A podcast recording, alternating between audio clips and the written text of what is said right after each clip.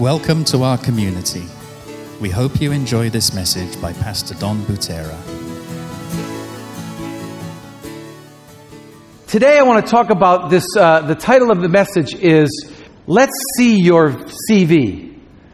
Let's take a look at your resume, your CV. Last week, uh, I talked about the glory in, in, in, in 2 Corinthians chapter 3. Uh, at the second half of the chapter, it talked all about God's glory and, and how the New Testament is so much more glorious than the Old Testament. And in that whole, uh, that whole thing, uh, as usual, I kept reading and I saw in the first half of the section something I want to share. And so, even though we're doing the chapter backwards, life is rough, and then you get me. So, we're going to talk about the first half of Second Corinthians chapter 3. And in that whole passage, what's going on is Paul is actually talking about his CV. That's what he's talking about. Now, I want you to imagine something. I want you to imagine that, um, let's say that you spent um, two to three years in one place.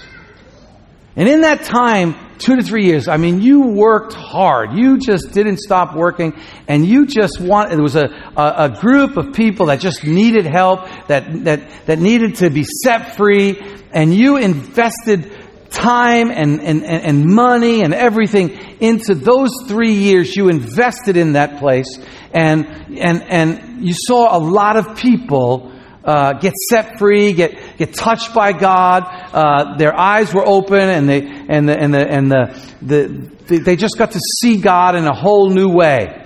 And then you left that place because that's what Paul used to do. Paul would go to one city and he'd spend two or three years there, sometimes a little longer, sometimes a little less. And he would spend all that time, and then once he built the congregation, he would leave and go to another city. But there was these guys that used to kind of follow him around. And of course, as usual, they didn't really confront him head on. It's not like they showed up in the city the same time he did. Usually they would come after him. And they would bring their big letters from, from all these uh, high authorities and scholars, and they would actually bring a letter of recommendation. And they would come into that town and they would say, Paul has no idea what he's talking about. He doesn't know what he's doing, and uh, he's a nobody. You need to listen to us. And then they would begin to uh, cause all these people who were now set free, bring them back into bondage and start following all the rules and regulations like getting circumcised and things like that, all the things of the Jewish faith that Paul was saying that doesn't bring freedom. Now, how would that make you feel? How would you feel if you invested all this time in a place and then all of a sudden someone came in after you and said, You're a nobody, you're no good, and influenced the people in a direction that uh, was the wrong way, in a sense? That was only somewhat glorious compared to the way you were showing. I'm sure you wouldn't feel good about that. Now, there's no way to stop people from doing that. There's no way. It's going to happen. But I mean, I'm sure that some of you parents can understand this concept. You, you you have a child. You invest all this time in their life and you, you want to see them be good or whatever. You know, you're putting stuff in them. And then all of a sudden they're a teenager. They turn on the television or the YouTube and all of a sudden they see some guy say something and you all of a sudden know nothing and this guy knows everything. And then they're all following a whole new way. I'm sure you didn't feel good about that. And what's interesting is, and I'll, talk about this a little bit more, is that, you know, when they do that, you kind of cringe, right? You kind of cringe. How would you like to have started a company and it's really going good, and all of a sudden you leave that company, and then the next guys that take it over, they just drive it right into the ground? You would feel like you had wasted so much time. That's exactly what was happening to Paul. And so Paul in chapter 3 is actually writing to these people who are being influenced by these, what they called Judaizers. That's what they were called at that time. And they were coming around and they said that they were the ones in authority and Paul had no authority. So let's read in chapter 3, verses 1 through 6. It says, um, and I better use my glasses or I'll already mess it up as bad as I always do. Are you beginning to praise? Are we beginning to praise ourselves again? Are we like others who need to bring letters of recommendation or ask you to write such letters on our behalf? Surely not. The only letter of recommendation we need is you ourselves, yourselves. Your lives are a letter written in our hearts. Everyone can read it and recognize the good work among you.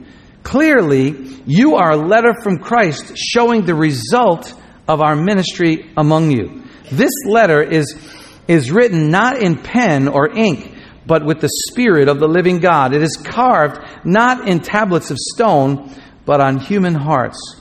We are confident of all this because of our great trust in God, the Lord, uh, through Jesus Christ, or through Christ. It is not that we think we are qualified to do anything on our own. Our qualification comes from God. He is able to, he, is, he has enabled us to be ministers of the new covenant. This covenant is not written, uh, is not of written laws, but of the Spirit. And the old written covenant ends in death, but the new covenant ends in the Spirit of life. So Paul is talking about his CV. He's, he's defending himself, but in a very interesting way. Very, I find this a very interesting way. And so today I want you to look at your CV and see if you defend or have letters of recommendation in the same way that Paul has. Now, the first thing he basically kind of says is Paul's CV is not written on paper, but it's written on the hearts of people. And so, right away, what he's saying is, you know, I don't have letters with me. What I have is what is in your hearts, what I've left in your hearts. That's the most important thing. Now, you know what's interesting? Like if you go to a if you if you're if you're a company and you go to another company and you're going to try to get a job or you are on an interview and you go in and you're trying to interview with a with a company, what's the one of the first questions they ask is can I see what you did before? Can I talk to your previous employer? Or can I talk to the last contract guy that you had, the last thing you built? Can I ask them how things are? See, they want to know what your letter of recommendation is. Sometimes they don't really care what's on the CV letter. They care about what you have done. And this is more important. You know, I laugh because I'm looking around and I think maybe there's only maybe four people in this room, max, maximum, four people in this room who actually have ever said to me, What school did you go to? Like for theology? What school? No one's ever asked me that question. Not very, very few people have ever asked me that question. And even if they've asked me and I told them, no one's actually going to see if it's actually true. See, here's the thing. What I say and what I do, you won't care what my recommendations are. I'm either, I either, excuse the expression, suck or I'm good or I'm decent or something but it's really by what I do and what I say. See, this is our CV. The most important part of our lives is not what we say have on the trophy shelf or uh, documentations, but rather what we've done, what we've accomplished. Have you ever noticed that, like, if you're working with a business and you're working in partnership, right? You set a contract at the beginning. But if there's trust as you're going through the process, you're trusting each other and you're solving problems. You know that the biggest problem is when the contract comes out and you're starting to say, You said you would do this. And the other guy saying, You said you would do this. And now you know there's trouble. Anytime you get a piece of paper put out on the table and you start talking about who said what, you're already in trouble. You've, in many ways, you've already lost. Paul says, You know what? I don't have letters of recommendation. I have a different type of CV, and I've written it in hearts. How's your CV? See, the first thing that Paul has on his CV. It's like the top thing, the, the thing that would go on his, uh, his, his, the first part of his letterhead. And this would be the first thing that you all need to have on your CV is this, that you need to have a godly reputation because a godly reputation helps when accusers speak against you. It's really the godly reputation. See, he lived among these people for a year and a half. See, for example, my, my wife, right? My wife and I, like, uh, we live openly, you know, like to each other. We live openly. She knows my reputation. I know her reputation. She has a very good reputation. And if someone came to me, because I've been living with her for years, and she's been very consistently godly, consistently with a good reputation, when she, if someone was to come to me and accuse me uh, and say to her, you know, like, she's done this, this, this, and this, I would know. Probably know if it's true or not. Like, I would already have a sense. I would say, no way. See, because you can't stop you can't stop. You, you, you can't stop someone from going, hey, do you know so and so? You can't stop an accuser. You can't stop someone from gossiping against you. You can't stop someone from accusing you. You should see what happened in the book of Job. It's a really beautiful thing. The, Satan comes to God and is going to accuse Job. And this is what God says about Job. He says, he says, uh, and the Lord said to Satan, Have you considered my servant Job? There is none like him in all the earth. He is blameless and upright, a man who fears God and turns away from evil. Woo! What a CV. What a CV. What an amazing CV. How would you like God to say that about you? How would you like it if someone came to your friend and started gossiping or accusing you, and your friend said, No way, no way. The dude is blameless, spotless. I know them. That's not what they do. I know you're lying to me. Woo! Great CV, yeah? Wonderful CV. Now, I want to help you with something because, you know, no one's perfect. Paul wasn't perfect. No one's perfect. And so we're going to make mistakes, right? I'm going to help you with your CV today. I'm going to help you very well with your CV today. Okay? The best way to keep a godly reputation is to admit when you make a mistake. Be the first one to admit that you make a mistake. For example, that's one of the reasons why I'm apologizing for being late last night because I don't want to just say, hey, it was a great time, it was great singers, great everything, it was wonderful, it was perfect. And yet I know that there were some people who were waiting and they were hungry because they took too long. And I know, I just got a report this morning, the food, there was a problem with the food, so forgive us. You know, we're working on those things. I'll be the first one to admit, we're not perfect. It, it happens and hopefully we make it better. You know, again, my wife and I, we live very openly to one another. She knows everything about me, and I know everything about her. And so, you know, if someone comes to her and starts gossiping about me, and they're wrong, she'll know. She'll go, nope, I know that's not my husband. But if someone comes to her and actually accuses of something that I've done, something I've done that's wrong, you know what she's going to say? Yeah, I know. See how that stops? Yeah, I know. Yep, he's talked to me about that. Yep. Yeah. He's cried about that. He's admitted he's wrong. Yeah. Kind of stops that. What, what are you going to do?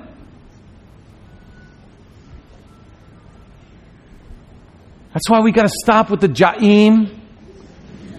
That's why we got to stop with the afraid to admit when we're wrong.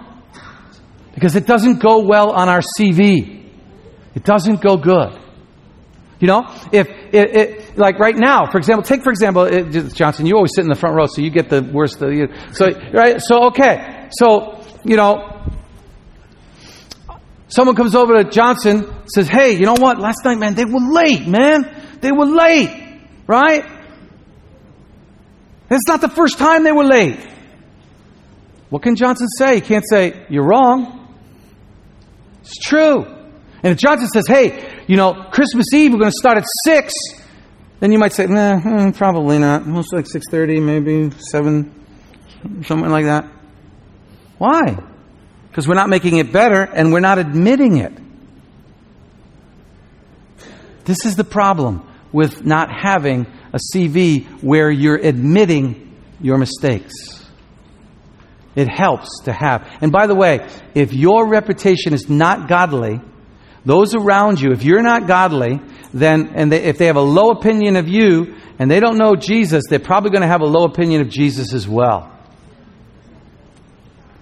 Second thing is, Paul kind of basically says the best recommendation letter, and we, I kind of said it, is, is you. You're our best recommendation letter. And he says basically, the best recommendation letter that you can have is to live an open life of integrity in front of people. An open life of integrity in front of people. You know, this week, I, we, we, we, were in a staff meeting. It was either this week or last week. We were just kind of praying together, and we just started going around and, and saying what we were thankful for for each other. By the way, good exercise. Do it with your family. You do it even with your workmates. It's a good exercise. Let's talk about what we're thankful for about each other instead of what's wrong, right? So we were going around the room, and I tell you, I just got I got so complimented. I was so blessed uh, because one of the staff members. She, she looked at me and she said, she said, Pastor, I'm so thankful that you're human. I don't know about you, but to me, that's a great compliment. Because I'm just living an open life, you know? I'm not afraid to dance. I'm not afraid to cry. I'm not afraid to laugh. I'm not afraid to make a mistake. I'm just who I am. You get what you get. But you're not going to get the difference in one place and another. You're just going to get what you get. I'm just trying to serve God. Yes, I want to be holy. Yes, I want to serve God. Yes, I want to be absolutely perfect. But I'm just who I am. It's a beautiful resume that you can have if you simply are open and you live an open life of integrity towards people. This is what Paul did. It was so important to him. And, you know, it's funny because, I, well, let me, I'm going to I'm get ahead of myself, but we're going to stop soon. You should be investing in people's lives. You should be investing in people's lives. And we'll talk about that in a minute, you know? But here's what always gets me. And, and I'll go back to the parent thing. Here you are investing in your kid's life, right? You're investing in your kid's life, and someone comes along and, you know, and, and says something to your kid, they have no idea what they're talking about, and all of a sudden your child is like, you know, off in la la land, and you know nothing, and he knows everything. We've all been there. I mean, if you have a kid, if you have a teenager, you've definitely been there. Uh, and, you know, it's just kind of normal, right? And, and, it happens. But here's, I have, a, I have something I want to say to you. I want to say to some of the young people, too. Wes is a good friend of mine. I, I love Wes. He's a good friend of mine, and he's invested in my life, and he has spoken things to me that has helped me grow. Right? So when someone I don't know comes along and tries to in- say something about my life, why should I listen? They've never loved me. They've never cared about me. They've never invested in me. They've never lived openly in front of me. Why am I listening to them? Don't give authority to someone who has no idea where you're at. Give the people who love you. Let them speak into your life, young people. Let people who care about you speak into your life. Stop listening to people who don't know you. That's what was going on here. These, these Judaizers, what we call, they would come into a town, they would come in with letters of recommendation from these high ups. Sometimes they would even forge Paul's name on a letter and say they were from Paul, right? They had no idea who these people were, and they listening to them. Why? Listen to people who are caring about you, who are investing in your life, who really love you those are the people you should, you should listen to. And by the way, you shouldn't take any authority if you haven't done that with people. What are you doing taking authority in people's lives if you haven't invested anything in them? Almost done. Question for you What is the fruit of your influence? What is the fruit of your influence? Because that's what Paul says on his CV, basically. He says, Clearly, you are a letter from Christ showing the result of our ministry among you. So, see, going back to this thing about parents and children, when you're when, when someone that you've invested in, when you've invested in your child and your child goes off, now I know young people listen, it's, it's interesting that the kids are in today because we can't use the rooms over there, so it's good you're here. You know, because your, your, your parents are investing. When you go off and do something like not so good, like, like the time where my name was in the paper, you know, because I was, uh, I was picked up, let's just say it that way, by the police. So, so I was nakal when I was younger, you know? And I saw the grief on my father's face when he saw my name. Because his name was there, because it's Butera, that's his name. And you know, I could get all mad and say, Dad, you're only worried about yourself. Well, it is a reflection on him. Young people, what you do is a reflection on your parents. It's a reflection. So don't grieve your parents that way. Wait until you're older, then you can do whatever you want. And you have kids, then you won't do what you want. Never mind. That's a whole other sermon. But see, it's so important that we see what our fruit is. What is our fruit in people's lives?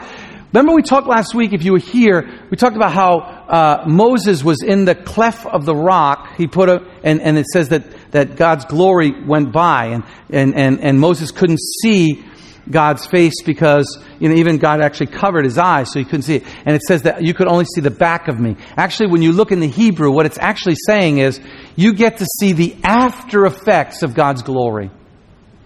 The after effects of his glory. What's the after effects of your investment in people's lives? What's your after effect? What are they? He's saying, you are a letter of Christ. I mean, you show, your, your, your fruit shows that I actually have invested in your life in a good way and now you're producing beautiful fruit. What's your investment in people's life? You know, the, that song. It says, when you walked into the room, everything changes. Darkness starts to tremble at the sound of your name, something like that. Anyways, um, but what it means is like when, when God comes in the room and then he leaves, the whole atmosphere changes. And not in a bad way. How about when you come in a room and you leave the room? Are people grumbling and thankful that you left the room? Or are they feeling refreshed and renewed? Now, Paul says you cannot do that with a letter. You cannot do it. What you must do, it has to be from the Spirit. What is the Spirit? The Spirit, the fruit of the Spirit is what? Love, joy, peace, peace, patience, kindness, goodness, faithfulness, gentleness, and self-control. See, that's the fruit that you should be investing in people's life. They should see you, and that your children should see you as a parent pouring into them with that kind of spirit. Because when you do, they will be the fruit of your ministry.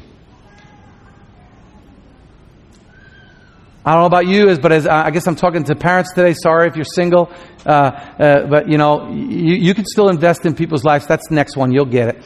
Um, but like you know, I know that my kids when they left for college, I'm like, okay, outside my reach now, outside my watch. Lord Jesus, I pray the investment. I'm praying that it bears fruit when they go out there. I pray that my name is not in the paper like I did to my dad. You know? But I could trust them. I think I could trust them more than I could trust I could have trusted me because not that my father didn't invest in me, but I didn't know Jesus. I didn't know any of that. So, like, you know, I was all over the place. And I love my dad. I, I love dad. If you're listening, I know he listens sometimes. I love you. You did a great job. And he's sitting back now saying this. Yes, Dad, I know, I raised you. Look at you. Anyways, never mind.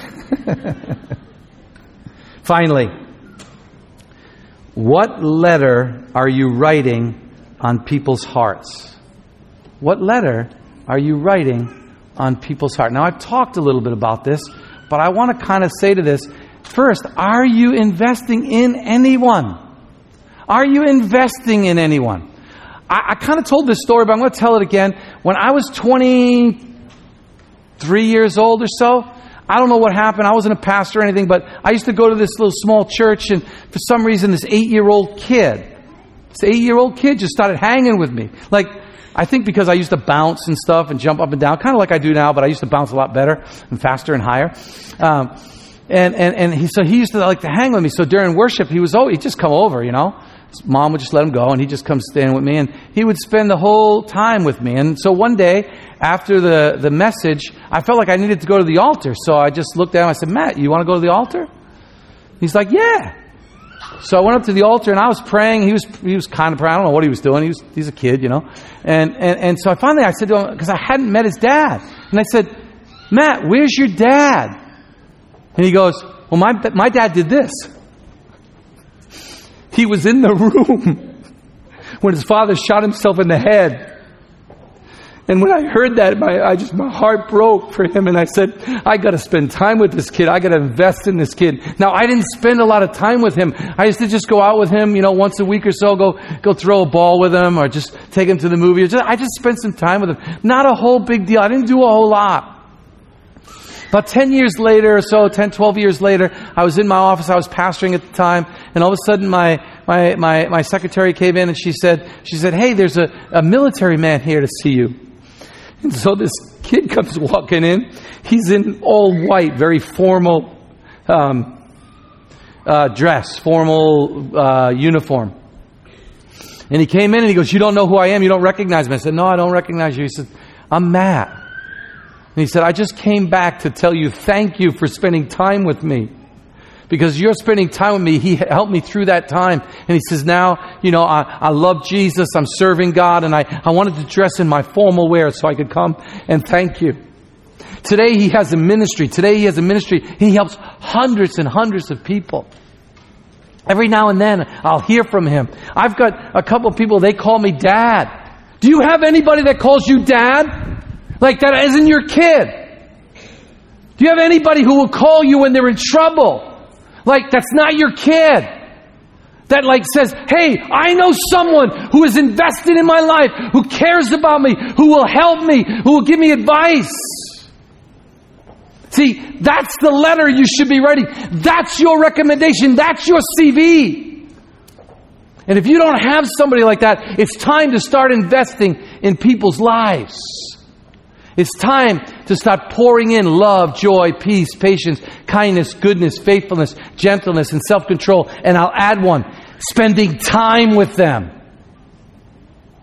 caring about them. If you don't have a recommendation like that, you don't have a good CV in God's eyes. Look at this little kid. Hey, how you doing? What's going on? She deserves someone who loves her. And not just her parents. She needs someone who's going to invest in her life, who she's not scared of, like me as she runs away because she's worried. who are you investing in? What is the fruit of your investment in their lives? What is your CV today? What are you leaving behind? As you leave the people you spend time with. This is Paul's CV. This is what it's all about that we should be doing in people's lives. I'm going to just shout one more thing and shut up after that. Probably not, but I'll. Yeah. It's time we stop thinking about ourselves. It's time we stop worrying about, you know, our money, our way, our time, our space and start investing in others people's lives. Because the Bible's clear. If you invest in other people's life, when you need help, they will invest in yours.